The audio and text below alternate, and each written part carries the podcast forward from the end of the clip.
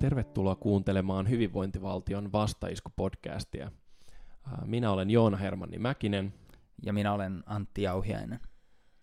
Tässä jaksossa keskustelemme vuodesta 2018, erityisesti Parekon Finlandin tekemästä työstä, mitä ollaan tehty, missä on onnistuttu ja missä ehkä olisi parantamisen varaa vuonna 2019. Uh, mutta tähän alkuun, Antti, uh, kertoisitko ensin, että miten sulla ja teidän perheellä meni juhlapyhät? No oikein mukavasti, eli tota, syksy meni vähän tuossa sairastellessa, mutta uh, lomat on menneet hyvin ja oltiin sukulaisten luona tuolla Keski-Suomessa ja, ja tota, uh, siellä oli paljon lunta ja lapset serkkuinen, niin sain nauttia – nauttia tuosta lumesta ja sitten minä tietysti heidän vaatteidensa kuivattelusta, mutta oikein mukava oli ja oli tota, mukava viettää lasten ja sukulaisten kanssa aikaa. Uh, mitäs sulle? Uh, no aika samalla tavalla. Me oltiin Lahdessa ja sitten täällä uh, etelämmässä Helsingin seudulla vuoro, vuoron perään. Meillä on ollut sellainen perinne, että me ollaan oltu jouluaatto aina aina tota, jommankumman perheen luona ja sitten joulupäivänä niin siirrytään toiseen paikkaan. Et on ollut aika paljon liikkumista kahden pienen lapsen kanssa. Mutta tota, aika paljon on tullut ulkoiltua ja, ja pelailtua lautapelejä ja, ja, ja muita tällaisia juttuja lasten kanssa. Ja, ja kyllähän tuo loma on tehnyt ihan älyttömän hyvää. Oli aika, aika piipussa jo vuoden lopussa.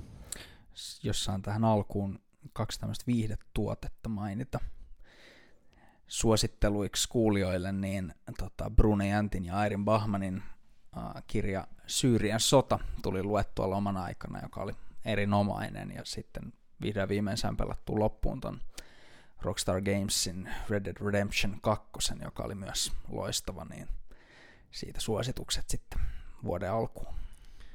Joo, pakko, pakko tota tässä itsekin suositella samoja juttuja. Äh, Tuosta Brunon ja Airinin kirjasta on sen verran sanottava, että itse on päässyt vajaaseen puoleen väliin siinä teoksessa. Ja se johdanto on aivan erinomainen äh, johdatus äh, Syyrian sotaan niille, jotka ei sitä aihetta niin hyvin tunne ja jotka haluavat tietää siitä lisää. Uutisointi on niin pirstaleista ja osin myös heikkotasoista, niin siitä on vaikea saada kiinni, että mistä siinä kriisissä on todella kyse. Niin suosittelen lämpimästi lukemaan, opin itse siitä valtavasti. Ähm, jos siirrytään nyt tähän varsinaiseen jakson aiheeseen, eli miten meidän viime vuosi nyt meni Parekon Finlandissa. Ja ensiksi mua kiinnostaisi käydä läpi meidän äh, kirjan palautetta.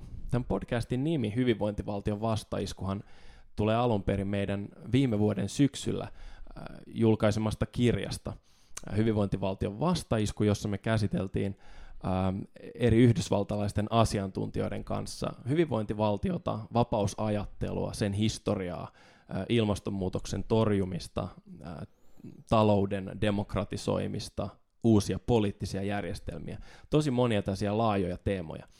Ja nyt me on saatu tästä teoksesta kirja-arvostelujakin asiantuntijoilta. Mitä Antti sä oot mieltä tästä palautteesta, jota me ollaan saatu? Joo, melkein tota, mukavin palaute sinänsä on ollut se ihan suorat yhteydenotot, mitä itse on saanut ja, ja tota, mitä me ollaan sitten saatu myös Parko Finlandin sähköpostiin. Niin tota, uh, eli siis rohkaisevaa palautetta uh, kyselykirjasta. Just muutama päivä sitten niin uh, sain Yhdysvalloista eräältä opiskelijalta kyselyn, joka oli varmaan bongannut meidän kirjan nimen tuosta New York Timesin uh, ala siinä meidän kuvauksesta siitä, niin niin tota, kysy summausta, lähetin hänelle englanniksi lyhyen summauksen siitä meidän kirjasta, ja useampikin on sanonut, että englanniksi olisi myös kiinnostavaa lukea se. Uh, mutta siis on, on ottaen huomioon, että, että meillä ei meidän niin kuin, työ uh, ja perhetilanteiden takia ole hirveästi aikaa juosta tätä mainostamassa cocktailkutsuilla tai muualla, niin, niin tota, uh, tosi eri suunnista ympäri Suomea tullut palautetta ja semmoista hirveän niin kuin mieltä lämmittävää, että ihmiset on lukenut kirjaa ja halunnut lähettää, että, että tosi sille selkeästi sanottu. Se, että tota, mun isoäiti, 86-vuotias isoäiti myös luki kirjan heti sen ilmestyttyä ja sanoi, että tämähän oli semmoista, mistä hänkin sai selvää, niin, niin tota, oli miellytti. Mutta tota, joo, sano vaan. Niin, no siis toi oli yksi asia, mi- mihin me käytettiin todella paljon aikaa hiomaan sitä kieltä, että se olisi mahdollisimman ymmärrettävää ja myös esittää ne asiat mahdollisimman selkeästi, koska tällaiset isot teemat yhteiskunnan tulevaisuudesta, niin nämä on sellaisia, mitä ei hirveän usein käsitellä missään tällaisessa niin kuin jokapäiväisessä mediarummutuksessa. Niin tota, ne ei ole hirveän tuttuja teemoja monille. Niin, ja yleensä kun niistä kirjoitetaan, niin se on erittäin sellaista koukeroista akateemista kieltä, josta me yritettiin pysyä mahdollisimman kaukana. Niin on ollut todella äh, niin kuin, positiivista kuulla siitä, että tota, monet sellaiset tyypit, jotka ei, ei yleensä seuraa tällaista keskustelua, niin on ollut sitä mieltä, että teos on ollut kiinnostava, heiltä on tullut paljon kehuja, monet on ollut samaa mieltä, mutta tärkein asia on ollut se, että teos on ymmärretty, että sen sisältö ei ole jäänyt johonkin norsulluutorniin pölyttymään. Joo. Uh, kuitenkin kun mainitsit arvioista, niin yhteiskuntapolitiikka on suomalainen erinomainen yhteiskuntapoliittisen keskustelun ja tutkimuksen lehti, ja he tekevät aika ajoin uh, kirja-arvioita, ja he olivat arvioineet, siellä tuo tutkija Lina von Aerschot oli, oli tota, uh, arvioinut tämän kirjan, joka oli todella positiivinen tota, yllätys ja suorastaan kunnianosoitus, että, että meidät siellä arvioitiin. Ja mä voisin lukea muutaman lainauksen siitä, koska se oli tota, ylivoimaisen positiivinen se heidän arvionsa. Eli tämä on nyt tuolta yhteiskuntapolitiikka-lehden numerosta 2 2018. Hyvinvointivaltion vastaisku pureutuu erittäin tärkeisiin kysymyksiin ja nostaa esiin asioita, jotka ansaitsevat paljon nykyistä suurempaa huomiota niin päätöksenteossa, yhteiskunnallisessa keskustelussa kuin kansalaisten arjessa. Sitten toinen hyvinvointivaltion vastaisku kutsuu lukijan pohtimaan nimenomaan ratkaisumalleja ja kehitysehdotuksia, joilla hyvinvointi ja vapaa yhteiskunta voidaan tulevaisuudessa turvata. Lopuksi arviossa vielä todetaan, että kirja kokoaakin yhteen tärkeitä keskusteluja kiinnostavaksi kokonaisuudeksi. Kirjalla on paikkansa suurelle yleisölle suunnattuna perusteoksena, joka yhtäältä osoittaa, miten pohjoismainen hyvinvointivaltio on onnistunut köyhyyden vähentämisessä, ja toisaalta kokoaa erittäin tärkeää keskustelua siitä, mihin suuntaan hyvinvointivaltiotamme pitäisi kehittää. Ja tässä on mun mielestä siis summattu oikeastaan tämän arvostelijan sanoihin tosi hyvin se meidän tavoitekin tuossa kirjassa. Niin, musta tuntuu, että ton olisi voinut oikeastaan sellaisena laittaa kirjan taakse esittelytekstiksi, että kun me mietittiin silloin, että miten me tämä kirja summataan yleisölle, niin me ei olisi pitänyt olla yhteydessä Lina von Aerschottin, joka osaa summata sen erittäin osuvasti. Ähm, tilaisuuksissa on tietysti saatu paljon palautetta näistä meidän ää, teemoista ja ajatuksista, mitä kirjassa on esitetty, mutta puhutaan tilaisuuksista vähän myöhemmin.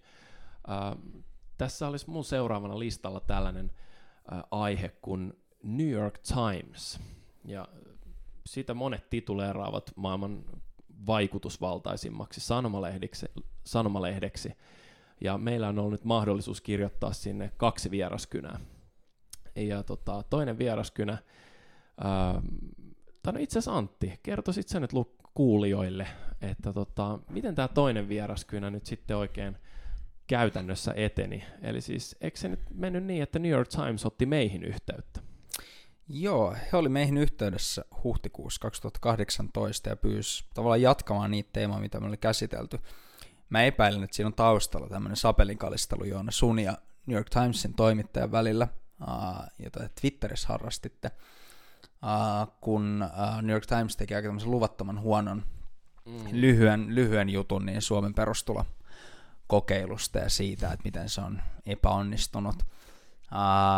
Ja sä aika silleen nopsaan osoitit, että siinä on tiettyjä puutteita, ja me oltiin aikaisemminkin kirjoitettu sinne, ja he pyysivät meiltä hyvin nopealla aikataululla, niin sitten, sitten tota, uh, hyvin nopealla niin aikataululla uutta tekstiä, että, että ko- kootkaa nyt teidän mielestä, että miten on, ja, ja tota, he ehkä julkaisee sen. Um, ja niinpä me sitten tota, käytiin tuumasta toimeen. Joo, mä olin itse asiassa unohtanut ton, ton väännön sen ää, toimittajan kanssa. Muistaakseni siinä oli kyse siitä, että se, se teksti, jonka siis tämä Konkarin New York Times-toimittaja oli, oli kirjoittanut, niin ää, se niin kuin pääpointti siinä oli se, että, että, että Suomessa suomalaiset on sitä mieltä, että rahan antaminen ilman mitään kytköksiä, tämä niin giving away free money, että et sitä ei haluta tehdä, että it doesn't work. Se ei toimi ja sitä ei nämä suomalaiset halua tehdä, niin sen takia sit hallitus vetäytyy tästä kokeilusta. No tämähän oli ihan älytön väite, koska Kela, oli, äh, Kela on tehnyt siis äh, pätevää tutkimustyötä siitä, että mitä suomalaiset oikeasti ajattelee perustulosta ja tästä kokeilusta ja monista siihen liittyvistä teemoista. Ja suomalaiset on mun mielestä yllättävänkin ää, äh, niin kuin, ää, myönteisiä perustuloa kohtaan. Ja just sellaista 500 kohtaan, mitä siinä kokeilussa testataan. Et siis tämä koko frameaus siinä New York Timesin jutussa, mitä kritisoin, niin oli ihan täysin päätön, että suomalaiset ei tykkää siitä, että annetaan, annetaan rahaa vaan valtion kassasta. Ja sitä me ruvettiin itse asiassa sit pyörittelemään siihen meidän vieraskynään, koska siinä ekassa vieraskynässä ää, me kirjoitettiin pääosin siitä kokeilusta, että mikä se on, mitkä sen historialliset taustat on, ja ennakoitiin niitä ongelmia, mitä siinä myöhemmin sitten – laajem, laajemmaltikin huomattiin. Niin tota, mutta me ei siinä päästy siihen suomalaiseen hyvinvointivaltioon hirveän syvälle. Me yritettiin saada sitä ajatusta mukaan, mutta editorit oli sitä mieltä, että se menee liian sekavaksi ja laajaksi juttuja. Kenties he olivat siinä oikeassa. Mutta tässä toisessa vieraskynässä me päästiin ää, käymään läpi sitä, että Suomessa – niin se perustulokeskustelu ei ole, ei ole sitä, että kannattaako nyt ihmisille, joilla on huono tilanne, niin kannattaako niille antaa rahaa. Koska Jenkeissä ja muualla kansainvälisesti paikoissa, joissa ei ole tällaista avokätistä hyvinvointivaltioa, niin kuin monissa asioissa Suomessa on, niin heillä se keskustelu on sitä, että kannattaako ylipäätään antaa rahaa tollaisia määriä. Suomessahan annetaan paljon isompiakin summia, jos olet sairas, äh, jos on opiskelija, jos on eläkeläinen, lapsiperheet saa lapsilisää, saadaan kotihoidon tukea, jotkut saa ansiosidonnaisia tuki, niin se keskustelu on täällä ihan erilainen. Ja onneksi me saatiin tätä hyvinvointivaltion ää, niin kuin positiivista puolta niin esitettyä siinä meidän vieraskynässä ja selitettyä, että kyllähän itse asiassa rahan antaminen toimii Suomessa, julkisen rahan antaminen. Itse asiassa se on se syy, minkä takia täällä on murtoosa siitä lapsiköyhyydestä kuin vaikka Yhdysvalloissa. Joo. Um, toinen, mitä sitten multa on kysytty muutamassa yhteydessä, että miten ihmeessä pääsette, pääsette New York Timesiin tai millaista se on. Uh, ja siihen on aika hankala vastata, koska he on ollut yhteydessä meihin uh, liittyen ehkä siihen Jacobin lehden juttuun, mikä me kirjoitettiin yhdessä ton sosiaalipolitiikan asiantuntija Matt Brunigin kanssa niin mm. alkuvuodesta 2017.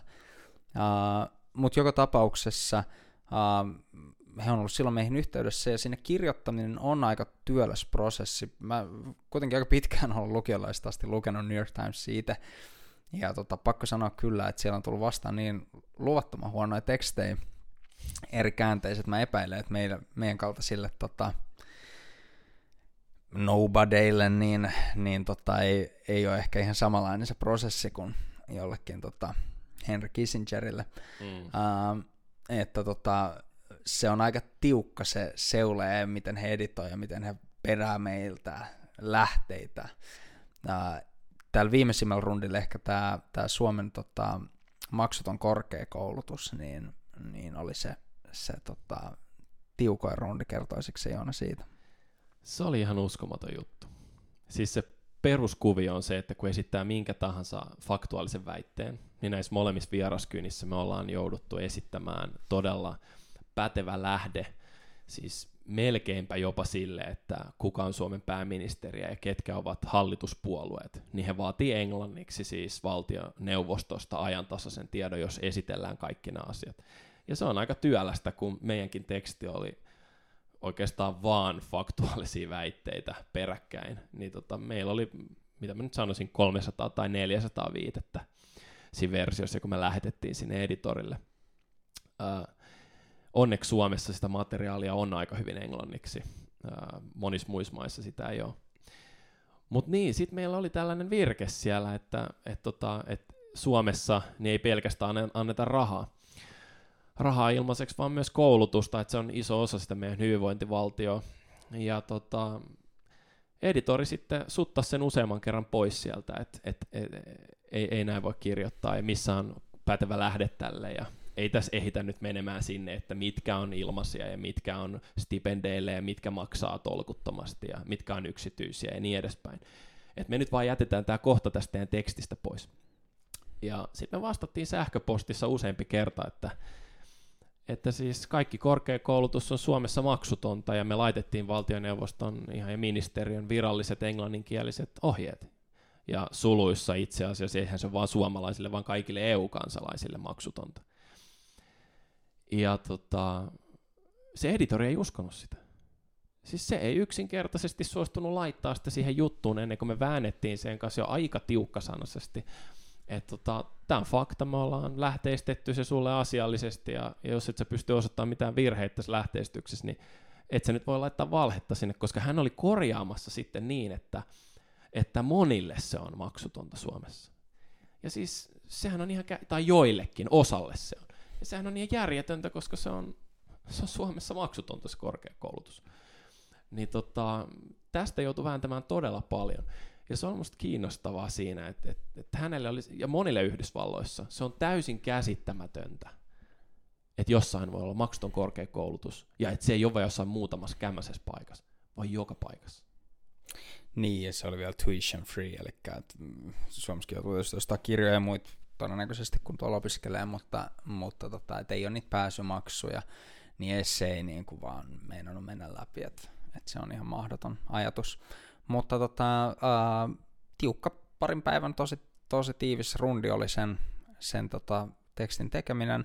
Saatiin tosi hyvä palautet siitäkin, ja, ja tota, ää, tärkeä ehkä semmoinen, mikä siinä tekstissä yritettiin sanoa, ja toivottavasti saatiin mahdollisimman laajalle sitä kuulumaan, oli se ajatus siitä, että on aika turha itkeä siitä, että, että tota, just rahaa annetaan ilmaiseksi joillekin työttömille tai kotiäideille tai vanhuksille tai, tai mitä ikinä. Uh, ja itse asiassa muistuttaa hieman sitä, mistä usein niin kuin kes- niin kuin suunnitelmatalouksia syytetään, että, että eihän voida tietää, miten, miten asiat taloudessa menee niin turha siinä on niin kuin lähteä itse päättämään. Niin itse asiassa sen tietynlainen nöyryys sille, että eihän me voida tietää, mistä kaikesta on hyötyä siinä, mitä ihmiset tekee. Ja se on mun mielestä se viisaus, mikä Pohjoismaissa on ollut, eli että kun me jaetaan, tuetaan ihmisiä eri elämäntilanteissa, luotetaan siihen, että jos heillä on vaikeuksia ja me annetaan heille tukea, niin he tulee auttamaan toisia ja sillä tavalla me kaikki yhdessä pärjätään paremmin. Niin tota, siihen on aika turha lässyttää päälle sitä, mitä nykyäänkin valitettavan paljon kuulee, että, on, niin kuin, että ei voida antaa rahaa, ei mistään niin edespäin. Vaan meidän pitää luottaa siihen, että ei me välttämättä tiedetä, että, että mihin se on. Että, että jos me nähdään ihmisiä, jotka on, on tota ongelmissa, niin se on viisautta tukea heitä. Ja se on se viisaus, mikä Pohjoismaissa pitkään ymmärretty. No, mä muistan, kun me etsittiin äh, monenlaista faktaa sitä meidän vieraskynää varten, niin yksi oli se, missä me tehtiin vertailuja eri Euroopan maiden välillä, koska tämä oli, oli toinen kysymys, mistä se editori ää, rupesi meitä niin kuin, rupesi tivaamaan, että, että miten te niin kuin perustelette sen, että se on nimenomaan tulonsiirrot, joilla te olette vähentänyt köyhyyttä Suomessa, että voihan se olla vaikka se koulutus sitten. Ja tota, no sitten meillä oli onneksi statistiikkaa siitä, muistaakseni Eurostatilla, että mikä on Suomen köyhyyslukema ennen niitä siirtoja.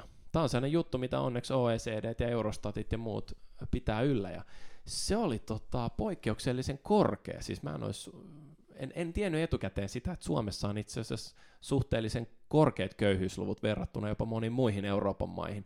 Ja se syy, minkä takia Suomessa on niin alhainen köyhyyslukema kansainvälisesti verrattuna, on juuri siinä, että täällä siirretään tosi paljon rahaa. Seuraava juttu, mikä mulla on täällä merkattuna, on sitten tämän podcast-esiintyminen yhdysvaltalaisessa podcastissa. Ja sen nimi on Brunick Podcast, vai onko se Brunick's Podcast? Joo, Brunick's.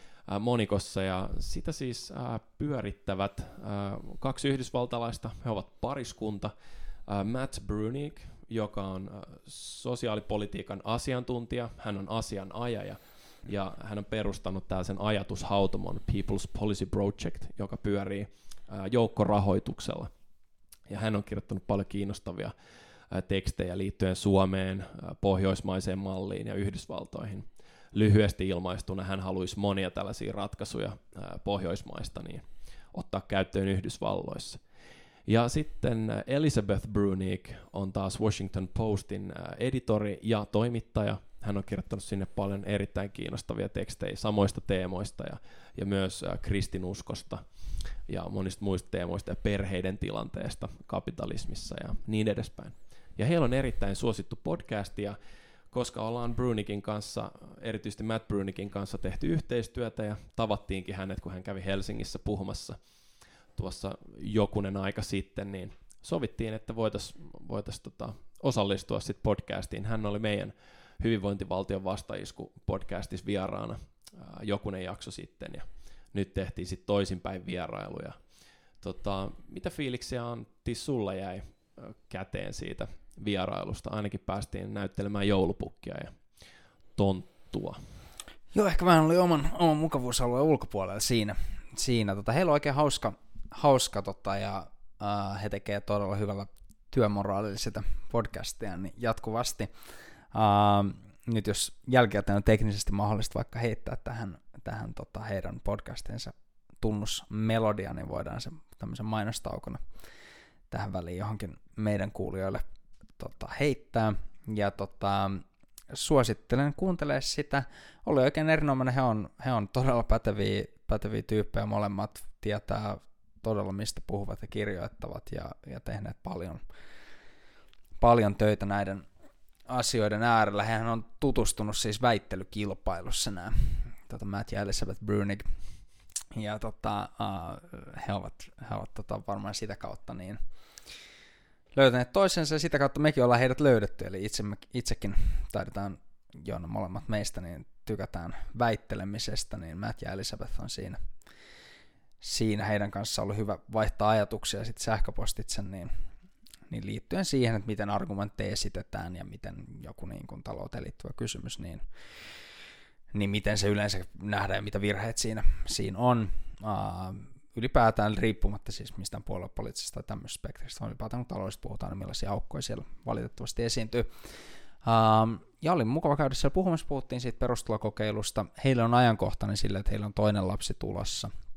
Niin mehän puhuttiin aika paljon näistä, niin kuin Suomessa millaisia tukea on, on lapsiperheille ja vanhemmille. Uh, ja onhan aika kylmääviä ne luvut ja ylipäätään se todellisuus, kun katsoo Yhdysvaltoihin, että, että tota, se on se on tosi synkkää, miten Yhdysvalloissa ei auteta lapsia ja lapsiperheitä.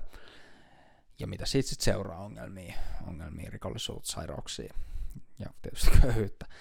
Ää, niin, tota, niin se, on, se oli hyvä, hyvä käydä puhumassa siitä. Niin Yhdysvalloissa on siis erittäin ää, asiantuntevaa ja korkeatasosta neurotieteellistä tutkimusta siitä, että miten köyhyys vaikuttaa aivoihin, ää, lasten kehittyviin aivoihin. Ja kirjoitin siitä kolumninkin jossain vaiheessa ää, neuro, neurotieteilijän avustuksella, niin tota, se on aikamoinen ristiriita, että Yhdysvalloissa monien alojen asiantuntijat, muun muassa neurotieteilijät, on peräänkuuluttanut tosi voimakkaita ää, tukijärjestelmiä köyhille lapsiperheille ja köyhille lapsille, mutta niitä ei vaan Yhdysvalloissa toteuteta ja Suomessa olisi ihan, ihan valmiita pohjapiirroksia siihen, että minkälaiset järjestelmät toimivat. Esimerkiksi lapsilisä, jonka voi ajatella perustulona lapsille ja lapsiperheille, niin sellaisen käyttöönottohan on ihan, ihan älyttömän simppeliä, koska se ei vaadi mitään muuta kuin pankkitilin ja tietokannan siitä, että kenellä on lapsia ja minkä ikäisiä, ja se on käytännössä kaikissa teollisuusmaissa niin valmiiksi plakkarissa – siinä ei synny minkään näköistä byrokratiaa. Moni tällainen konservatiivisen oikeiston esittämä kritiikki siitä, että tuet lisää byrokratiaa, niin se ei päde tällaiseen lapsillisatyyppiseen järjestelmään millään tavalla. Joo, tätä mä oon ihmetellyt siis pitkin vuotta, kun mekin ollaan käyty puhumassa perustulosta annettu haastatteluja ja muita, niin, niin tota, et, et esimerkiksi perustulon ympärillä on valtava tämmöinen kuhina ja kiinnostus Uh, ja totta kai se niin tämmöisen ajatusleikkinä niin, niin on oleellinen, se on kiinnostava uh, ja hyvin mahdollisesti yksi suunta, millä talouden niin kuin, no, ongelmia saataisiin korjattua uh, liittyen just ehkä köyhyyteen ja myös siihen, että miten niin pienempiä työtehtäviä ja tämmöistä luovuutta pystyy, pystyy toteuttaa paremmin totta kai. Uh, mutta kun mietitään niin kuin tosimaailmaa ja sitä, että miten, miten niin Yhdysvaltojen kokoinen talous voi edelleen olla ilman esimerkiksi lapsilisiä, niin tuntuisi jotenkin paljon järkevämmältä keskustella lapsillisista ja ajaa niitä, ja, ja tota, siinä ei tavallaan olisi ollenkaan sitä semmoista köydenvetoa, mitä perustulossa koko ajan mietitään, että kuinka paljon veroastet joudutaan nostaa, ja onko se mahdollinen, ja mitä se aiheuttaisi, ja niin edespäin. Lapsillisien kai mitään näitä ongelmia, vaan se on vaan järkevää politiikkaa. Ja ehkä se kertoo jotain siitä, minkä takia siitä ei sitten puhuta. Että se on tavallaan tylsä aihe, koska sitten siinä vaan oltaisiin silleen, että tehdään se ja, ja sitten taas se ei ehkä Yhdysvalloissa ole niin kuin senaattoreille ja, ja tota, yrityselämän johtajille, jotka, jotka siellä päättää politiikan suunnasta, niin on heille mieluisa ajatus. Mm.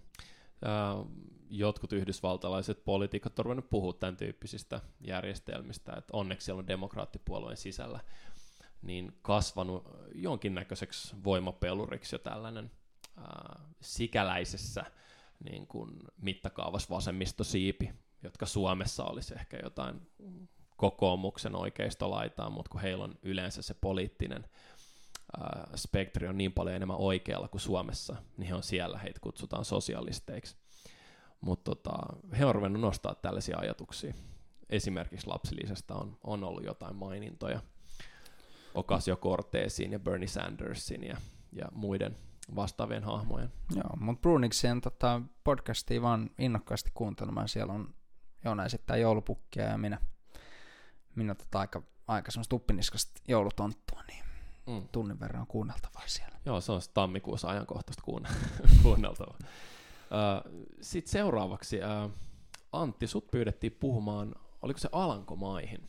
Joo. Mun maantieteellinen osaaminen on nyt koetuksella. Täällä on kaupunki nimeltä Gröningen, ja tota, mä olisin sijoittanut se varmaan Norjaan. Mutta tota, miksi Antti sut kutsuttiin Alankomaihin puhumaan ja mikä tilaisuus oli kyseessä? No sitä mä itsekin siellä kysyin, että minkä takia, mi, ku, miten tämä valinta tehtiin, että minkä takia, tota, se liittyi siihen New York Timesin juttuun tietysti, että he, he piti perustuloon liittyvää paneelikeskustelua ja tota, halusi siihen puhujan ja he eivät löytäneet niin tämmöistä, uh, ilmeisesti heidän mielestään tasapainoista, mutta kriittistä näkökulmaa, mitä sitten meidän New York Times-tekstit on tarjonnut. Ja he halusi sitten sinne puhumaan. Kovasti yritin tentata, että minkä takia minä eikä, eikä sinä. Uh, mutta tota, en, saanut mitään kauhean tarkkaa vastausta, varmaan jollain aakkosjärjestyshommilla siellä mentiin. Mutta siis siellä Groningen yliopistolla on, on todella hieno pitkäaikainen perinne tällaisista studiogeneraalien luennoista, ja siellä on tämmöinen opiskelijoiden YK, YK-järjestö, joka järjestää niin tällaisia jotenkin äh, tämmöisiä kansainvälisiin kysymyksiin liittyviä debatteja tai keskustelutilaisuuksia aina tota, useamman kerran vuodessa. Ja sitten osa niistä on tällaisia, jotka järjestetään yliopiston kanssa yhdessä.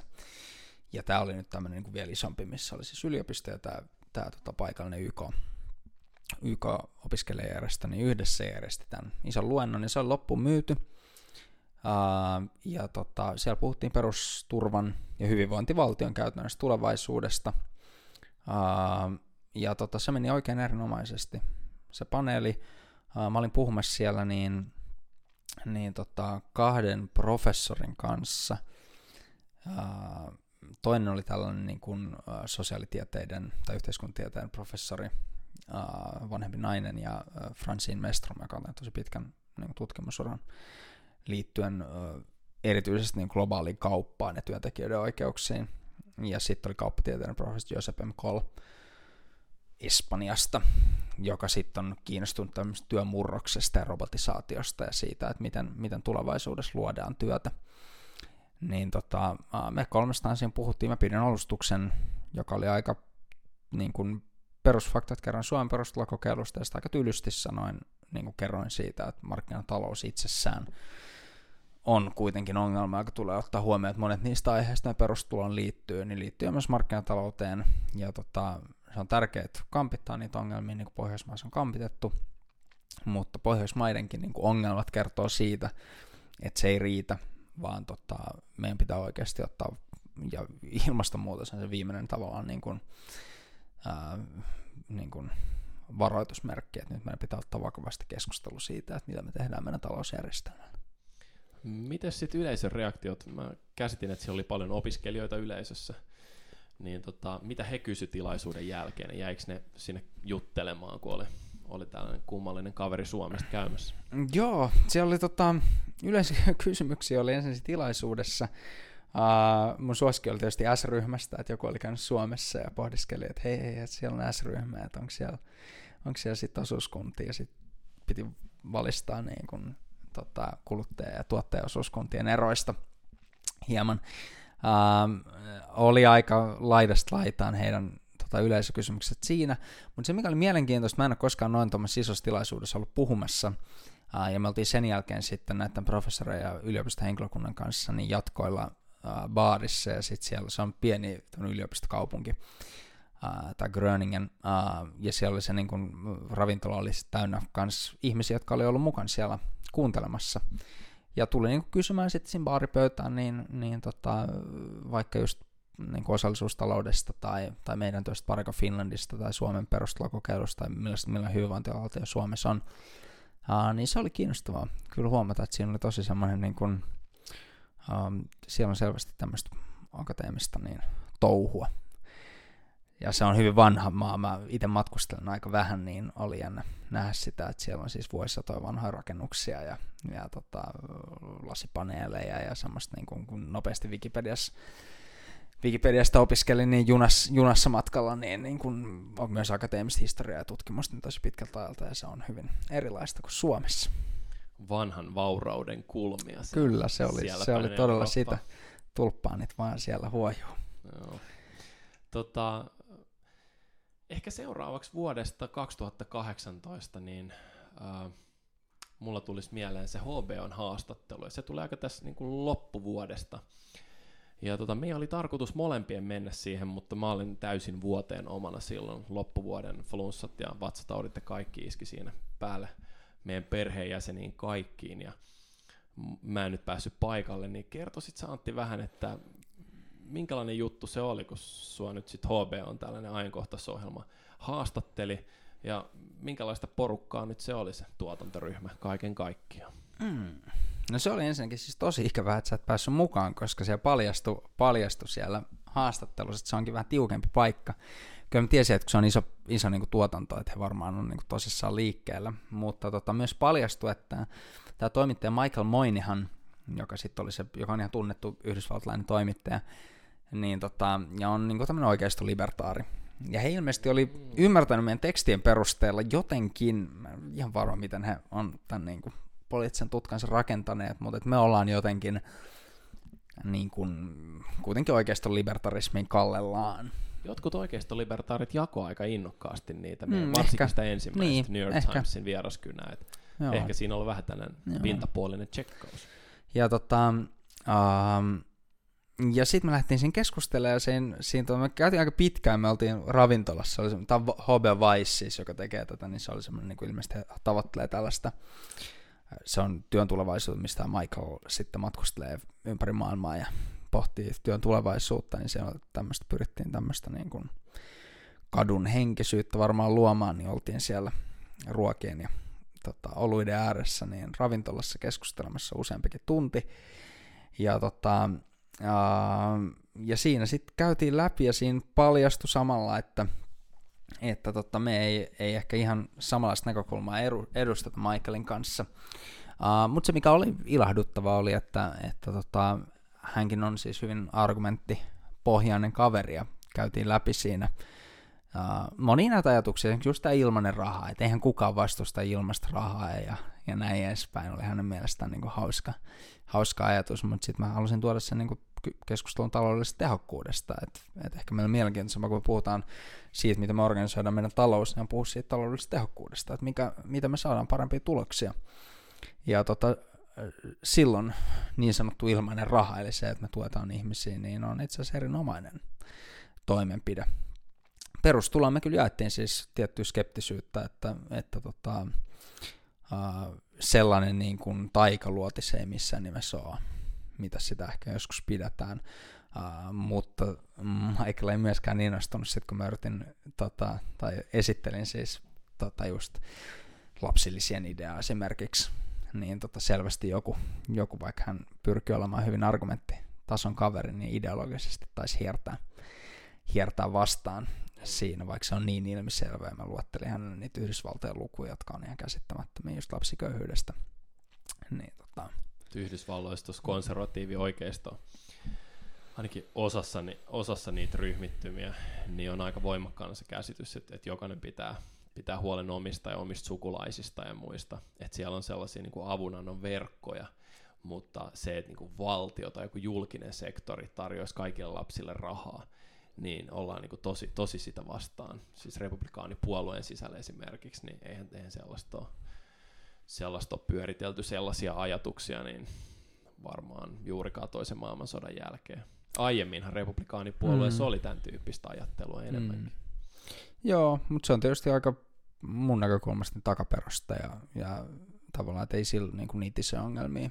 Että jos halutaan puhua jostain työn tulevaisuudesta tai työn murroksesta, mm. tällaisista isoista asioista, niin, niin totta, kyllä silloin pitää pystyä, pystyä ymmärtämään, että siinä lähdetään tosi peruspalikoista. Yksi niistä on, on yksi lapsilisä.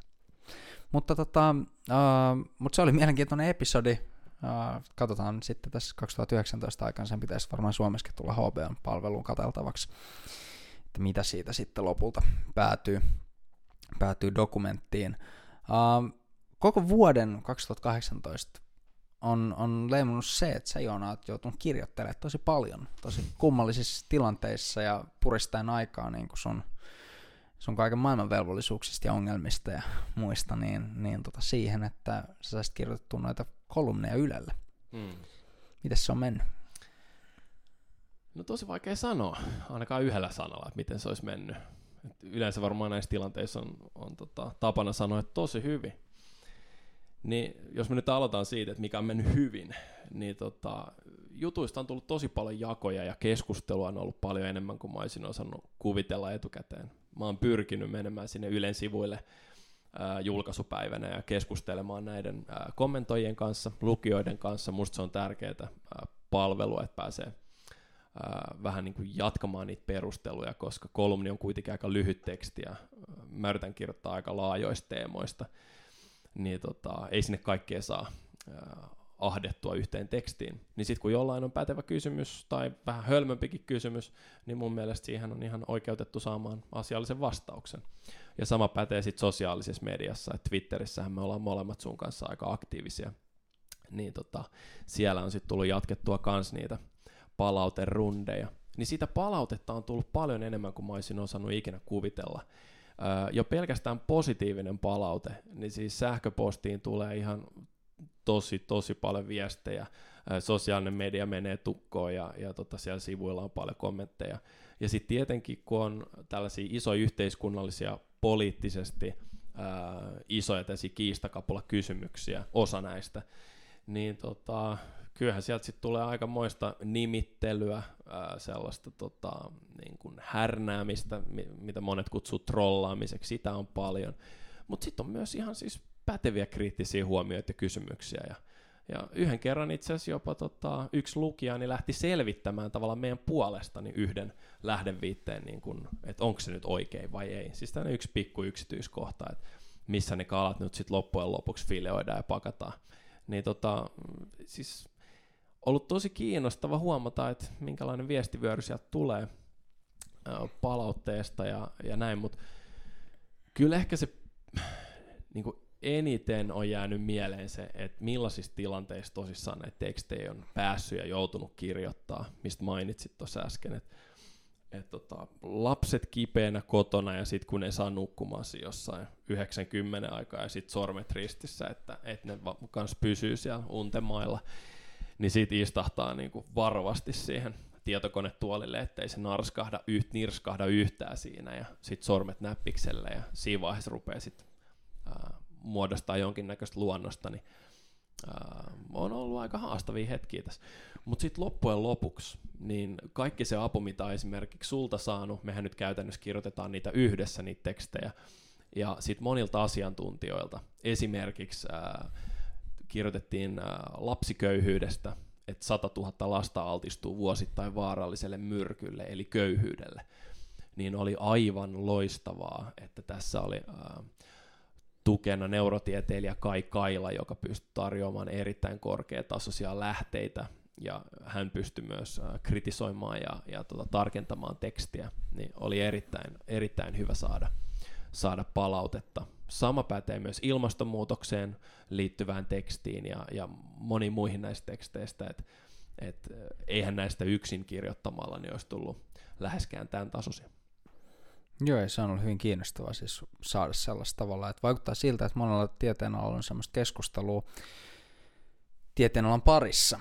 Uh, esimerkiksi silloin, kun oli tämä markkina, uh, markkinatalouteen liittyvä uh, teksti, että markkinataloudella on myös pimeän puoli, että markkinoissa on myös ongelmia, niin oli tosi hyvä saada palautetta siis alan, alan tutkijoilta uh, sähköpostia ja tolla, ja silloin lukea niitä mitä sulle lähetettiin, että, että, tota, että, että just näin, että, että tavallaan se on äh, kummallista, että niistä ei puhuta enempää, kun ne on niin peruskauraa. Äh, että sitä, että musta tuntuu, että vähän liian helpolla päästetään monet veijarit niin puhumaan, puhumaan tota, niin kuin julkisuudessa markkinoiden puolesta, kun itse markkinoiden tutkijat on, näkee ne paljon nyanssisempana.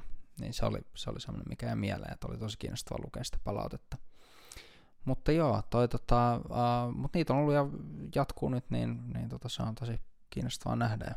mun itselleni aina vähän tulee mieleen siinä tota, yläkolumneja, että ainakin mun silmään ne erottuu edukseen ne sun kolumnit uh, sieltä, mutta ylipäätään se kolumniformaatti ja se, että et, et millaisia asioita siellä sanotaan ja mitä muut kolumnistit kirjoittaa ja, ja mitä, niin kuin, mitä ihmiset hakee tuollaiselta kolumnilta, niin mä oon itse sen verran jotenkin ehkä tuttifrutti ajattelija, että, että tota, se, se on mulle aina aikamoista hepreaa, että mitä ihmiset hakee noista ja mikä on suosittu, mikä ei ole suosittu, mikä sitten näkyy siellä sivuilla jakoina ja niin edespäin, niin, niin, tota, niin sen on joutunut kohta eri tavalla tuollaisessa, nyt kun seuraa noita ton ison niin tollaisia kolumneja. Niin, niin siis nyt on tässä päässyt seuraamaan vähän, että miten sitä makkaraa tehdään. Mm. Niin tota, en tiedä siis tota, ainakin niin näissä näis mun teksteissä niin tavoite on ollut se, että yritetään ahtaa mahdollisimman paljon oleellisia argumentteja ja dataa siitä kyseisestä aiheesta siihen tekstiin. Et yleensähän kolumnit on ö, kepeämpiä keskimäärin, ö, niissä on enemmän sellaista niin kuin henkilökohtaista tarinaa ja mitä itse ajattelee ja miettii ja tuntee, ja ne on aika iso osa niin kuin sitä punaista lankaan monissa kolumneissa, niin näähän nyt on tällaista niin fakta, faktavyörytystä, nämä kolumnit, mutta se on mun mielestä tosi tärkeää, koska näissä aiheissa esimerkiksi tämä lapsiköyhyys, niin ton tyyppistä koontia, missä käydään ensiksi, erityisesti neurotieteen näkökulmasta ne ongelmat, mitä siitä aiheutuu lapselle ja lapsiperheille, ja sitten mitä sille asialle voi tehdä ja oikeastaan ne keinot on jo tiedossa, että mitä sille voi tehdä. Ja sitten sieltä puuttuu vaan se, että päättäjät ei tee mitään ja kansalaiset ei vaadi niitä muutoksia päättäjiltä. Niin se, että kokoaa sen koko kysymyksen siihen yhteen tekstiin, niin mun mielestä tämän tyyppisiä tekstejä tarvitaan ja niitä tarvitaan enemmän. Ilmastonmuutos on toinen aihe, josta näitä tekstejä tarvittaisiin itse asiassa harva se viikko tai harva se päivä esiin valtavirta, valtavirran mediassa.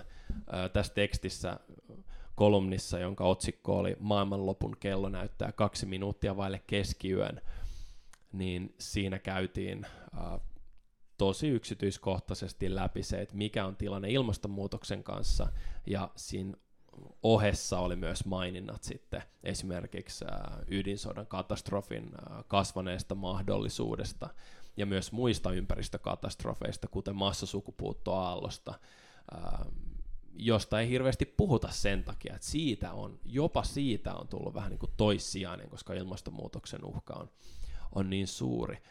Niin näihin erityisesti ilmastonmuutoksen välittömiin niin torjuntatoimenpiteisiin, niin siihen on olemassa tiekartta, mutta se vaatii todella kunnianhimoista aktivismia, ja se vaatisi ihan kansan liikehdintää, että se saataisiin aikaiseksi, niin tota, on vaikea kuvitella, että mitä se kansalaisliikehdintää edes syntyy, jos äh, kolumneissa ja, ja isojen päivälehtien sanomalehtien jutuissa vaan esitellään, että millaisia kulutusvinkkejä, niin kuin, että, että mihin kannattaa matkustaa tai mitä kannattaa ostaa, jotta sä voit henkilökohtaisesti pikkasen alentaa sun hiilijalanjälkeä, niin mä en itse usko, että sillä tavalla ilmastonmuutosta torjutaan. Että et totta kai se on osa sitä ää, meidän niin kuin yhteiskunnallista vaikuttamista, että miten me eletään hetkestä toiseen ja miten meidän arjen valinnoissa se näkyy ne meidän arvot, mutta jos, jos tiedon välityksessä tarjotaan vain malliksi kuluttamista, niin tämä asia ei tule muuttua merkittävästi. Mm, mä oon siis mä oon viimeinen ihminen, joka haluaa vähätellä sitä, miten uskomattoman surkea saat kirjoittaa mistä henkilökohtaisesta aiheesta. mutta tota, uh, mut, mut tässä, tässä tota, nimenomaisessa asiassa, niin kun puhutaan siis isoista rakenteellisista yhteiskunnan kysymyksistä, niin tota, se on niin vaikea miettiä, että, miten ihmeestä voisi käsitellä. Että jos se ratkaisu on se, että että poliittiset puolueet esimerkiksi pakotetaan omaksua joitain kantoja, joka sitten puolestaan asettaa viitekehykset esimerkiksi yritysten toiminnalle. Mm. Niin tota,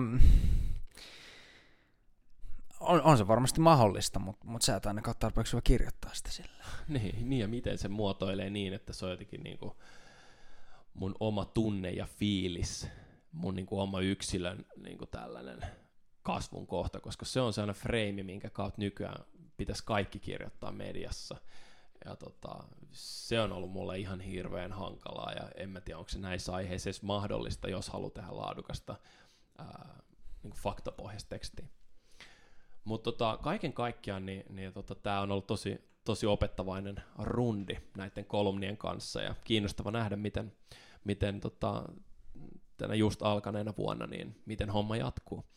Et tota, useita kiinnostavia aiheita on, on jonossa jo, että mitä, mitä on tarpeen käsitellä, ja nämä useampia aiheita, mitä tässä nyt on jo käsitelty, niin jossain muodossa niitä on, on välttämätöntä käsitellä jatkossakin, koska suomalaisten lasten köyhyys ja ilmastonmuutos, niin ne ei todellakaan ratkea jollain parilla kolumnilla. Joo, toi tota, jos palataan tähän niin vuoteen 2018, niin tietysti Parko Finlandilla on ollut useampia tilaisuuksia. Uh, Helsingin yliopiston Attakin kanssa oli tämä anarkististen talousjärjestelmien luento alku uh, huhtikuussa muistaakseni. Ja tota, se, oli, se oli kiinnostava luento pitää.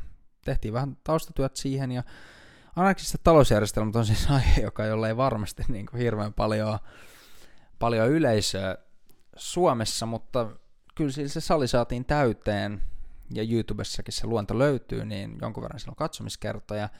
Ja meille se on kiinnostava aihe, koska meidän työ pohjautuu tosi paljon niin kuin, ähm, valistusajan filosofian ja, ja tämmöisen klassisen liberalismin ajatusten jatkumoon, jossa myös nämä anarkistiset talousjärjestelmät on hyvin, ainakin meidän mielestä, niin loogisesti. Niin tota, mitä sulle jäi Joona mieleen siitä, siitä luonnosta? No ensimmäinen yllätys oli se, että se paikka oli tosissaan täys ja kaikki halukkaat ei päässyt mukaan. Et siellä oli kymmeniä kymmeniä osanottajia mukana katsomassa ja sinne olisi tullut varmaan toinen mokoma lisää. Musta tuntuu, että järjestäjätkään ei ihan, ihan uskonut, että sinne tulisi niin paljon porukkaa, niin tila oli sen takia varattu liian pieneksi. No se aihe on todella kiinnostava. Se kommentti, mitä me saatiin etukäteen ja jälkikäteen, niin me osattiin itse asiassa ennakoida se jo siinä meidän esityksessä. Me aloitettiin sillä, että, että anarkistinen talousjärjestelmä, että eikö tämä nyt ole jo ristiriitainen sana itsessä tai sanapari itsessään, että kun eikö anarkistit vastusta kaikkia järjestelmiä, niin tota, sehän nyt ei pidä paikkaansa, vaan anarkismissa se, se pääjuova siinä aatesuunnassa ainakin mulle itselle on aina ollut se, että asioista päätetään yhdessä, ja jos joku saa enemmän valtaa toisten yli, jos joku saa päättää muiden puolesta, niin, tota, niin se pitää olla täysin perusteltavissa ja, ja neuvoteltavissa uudelleen, kun se tilanne muuttuu. Ja tämä on mun mielestä sellainen perusarvo ja, ja idea, jonka tota, pitäisi olla lähtökohtana kaikissa toimivissa yhteisöissä. Ja tota, jollain kiinnostavalla tavalla itse asiassa hyvinvointivaltiossa on elementtejä tuosta ajatuksesta, vaikka anarkistit on syystäkin valtiokriittisiä ja valtiovastaisia, niin hyvinvointivaltiossa niin, tota, niin valtio on ottanut sellaisen ää, myös hyvinvointi, hyvinvointia ylläpitävän ja hoivaavan roolin. Ja tota, siinä on paljon tota ajatusta mukana. ongelmia on edelleen paljon ratkottavana, mutta mun mielestä anarkismin ja, ja hyvinvointivaltion niin kuin välinen yhteys ei ole mitenkään niin kuin täysin, täysin niin kuin mahdoton sovittaa. Ja ehkä tämän takia myös presidentti Mauno Koivisto aikanaan oli kiinnostunut molemmista teemoista, sekä anarkistisesta ajattelusta, anarkosyndikalismista, demokraattisista työpaikoista ja sitten taas hyvinvointivaltion edistämisestä. Ja mm. Tästä oli myös meidän kirjassa kyse, että vähän äh, pohdittiin näitä teemoja. Joo, monet, monet tota, sosiaalidemokraatit aikoinaan varoitti kommunismin ongelmista ja osoitti sen, että, että miten tota, hyvin varhaisvaiheessa, miten toimimaton idea Neuvostoliitossa oli kehitteillä. Uh, mutta vastaavasti ehkä anarkistit on jo kauan sitten nostanut niitä ongelmia, mitä, mitä hyvinvointivaltioissa nähdään. Ja, mm. ja nämä ajatukset tulisi ottaa vakavasti ja integroida tavallaan hyvinvointivaltion, viedä hyvinvointivaltio paljon tällaiseen vapaushenkisempään suuntaan nyt 2000-luvulla. Uh, sen lisäksi meillä oli iso, iso siis voimanponnistus 2018 oli viimeistellä tämä Hannu Vartiaisen, professori Hannu Vartiaisen ja professori Robin Hannelin välinen debatti, uh, joka oli siis kirje, kirjedebatti. Ja tota, siitä meidän podcastissa puhuttiinkin, taisi olla just viime jaksossa, niin ehkä ei tällä kertaa pidempään, mutta se meni oikein hyvin. Mm. Uh, ja tota, saatiin käsiteltyä, tai Hannu Vartiainen ja Robin Hannel pääsi käsittelemään käsittelee tuota, taloustiedettä ja markkinoiden roolia. Ja ainakin se tuli selväksi, että taloustiede suhtautuu hyvin kriittisesti markkinatalouteen. Hmm. Joo, siis sehän, sehän oli sen lopputulema tälle debatille, joka sopi meidän järjestölle varsin mainiosti, koska se asia, mitä me ollaan pyritty suomalaiseen talouskeskusteluun tuomaan, on nimenomaan tällainen pätevä markkinatalouskritiikki. Että rohjettaisi sanoa ääneen ne ongelmat, mitä markkinoissa on, koska tota, nykyään edelleenkin niin on monia ilmiselviä ongelmia markkinatalouksissa, niin kuin, että on, on työttömyyttä, on köyhyyttä ja on valtavia ympäristökatastrofeja, jotka kaikki juontaa jollain tasolla juurensa markkinatalouden ongelmiin. Uh, Mutta jostain syystä sitä yhteyttä markkinatalouteen ei yleensä rohjata sanoa ääneen, vaan se on aina ihmisen vika, eikä ihmisten rakentamien järjestelmien vika. Niin se on jostain syystä se keskustelu ei ole hirveän analyyttistä silloin, kun puhutaan näistä isoista teemoista ja niiden suhteesta talouteen. Joo, lopuksi voidaankin sitten pohtia tosiaan sitä, että 2019 alkaa edelleen hyvin huonoissa merkeissä. Uh, eli monista semmoisista ongelmista, mitkä on tiedetty pitkään, niin ne ei ole otettu opiksi. Ja, ja tota, on täysin varmaa, että meiltä kaikilta vaaditaan enemmän ponnistelua ympäristöä ja meidän toistamme ihmisten niin hyvinvoinnin puolesta. Uh, mitä se on summaisit tähän tästä nyt, miten Pariko Finlandissa jatketaan 2019? Uh, ah, no osa siitä on jo tuossa äsken todettu, että, että tulisi suoraselkäisesti kyetä tunnustamaan markkinoiden valtavat puutteet. Uh, muuten ei ole mahdollista luoda kestävää taloutta, joka tukisi ympäristön biodiversiteetin niin kuin kukoistamista sen sijaan, että sitä tuhotaan hälyttävää tahtia, niin kuin nyt tehdään globaalisti. Ja ihmisten vapaat yhteistyötä olisi, olisi syytä kunnioittaa. Meillä on edelleen työelämä, joka on epädemokraattista hyvin pitkälti, ja vaikka Suomessa on paremmat työntekijöiden oikeudet kuin juuri missään muualla maailmassa, niin meillä erityisesti suorittavan työn aloilla niin on aika järkyttävää käskytystä ja, ja komentamista aikuisia ihmisiä kohtaan. Kyllä kaikilla olisi mahdollisuus viettää suurimman osan valveillaoloajastaan sellaisessa työssä, missä he voivat oikeasti osallistua siihen yhteisön päätöksentekoon mielekkäällä tavalla ja erityisesti vaikuttaa siihen omaan työhönsä, koska se on se, mitä kaikki haluaisi tehdä, että he vois päättää, että miten he juuri sen oman työnsä tekevät. Niin äh, nämä on niitä isoja teemoja, joita pitää äh, 2019 myös viedä eteenpäin. Äh, summaisin sen niin, että Parkon Finlandissa jatkamme työtä vapaan, turvallisen ja kestävän yhteiskunnan eteen myös tänäkin vuonna. Joo, tämä oli mun mielestä tosi hyvä, kun pohdittiin, tuota, että miten me laitetaan sinne lisää tuo turvallisuus. Uh, turva tälle kahden, kahden lapsen isänä, niin lapset kaipaa turvaa tosi usein, eli he haluaa kainaloa tai syliä, iltasatuja ja sellaista, niin, niin tota, Mielestäni tuntuu, että turvallisuus ja se, että, että meillä on jokin turva, niin on tosi turvapaikka, joka on ajankohtana viime vuosina ollut miljoonille ihmisille, niin, niin tota, se on jotain, mikä kannattaa ottaa vakavasti. Uh, meillä tulisi olla turvaa ja, ja tota, meidän tulisi tarjota sitä toisillemme. Niin tota, Paranko Finland on pieni järjestö, joka, joka kantaa kortensa kekoon tässä kaikessa työssä. Joo, tähän loppuun voi vielä mainita, että viime vuonna Parkon Finlandissa tuimme Suomen luonnonsuojeluliiton ja Luonnon perintösäätiön erinomaista toimintaa. Ja 2019 jatkamme hyvinvointivaltion vastaisku-podcastia äh, tuorein teemoin. Ja tota, palaamme pian asiaan. Kiitos Antti. Joo, kiitos. Ja kiitos kuulijoille. Ensi kertaan.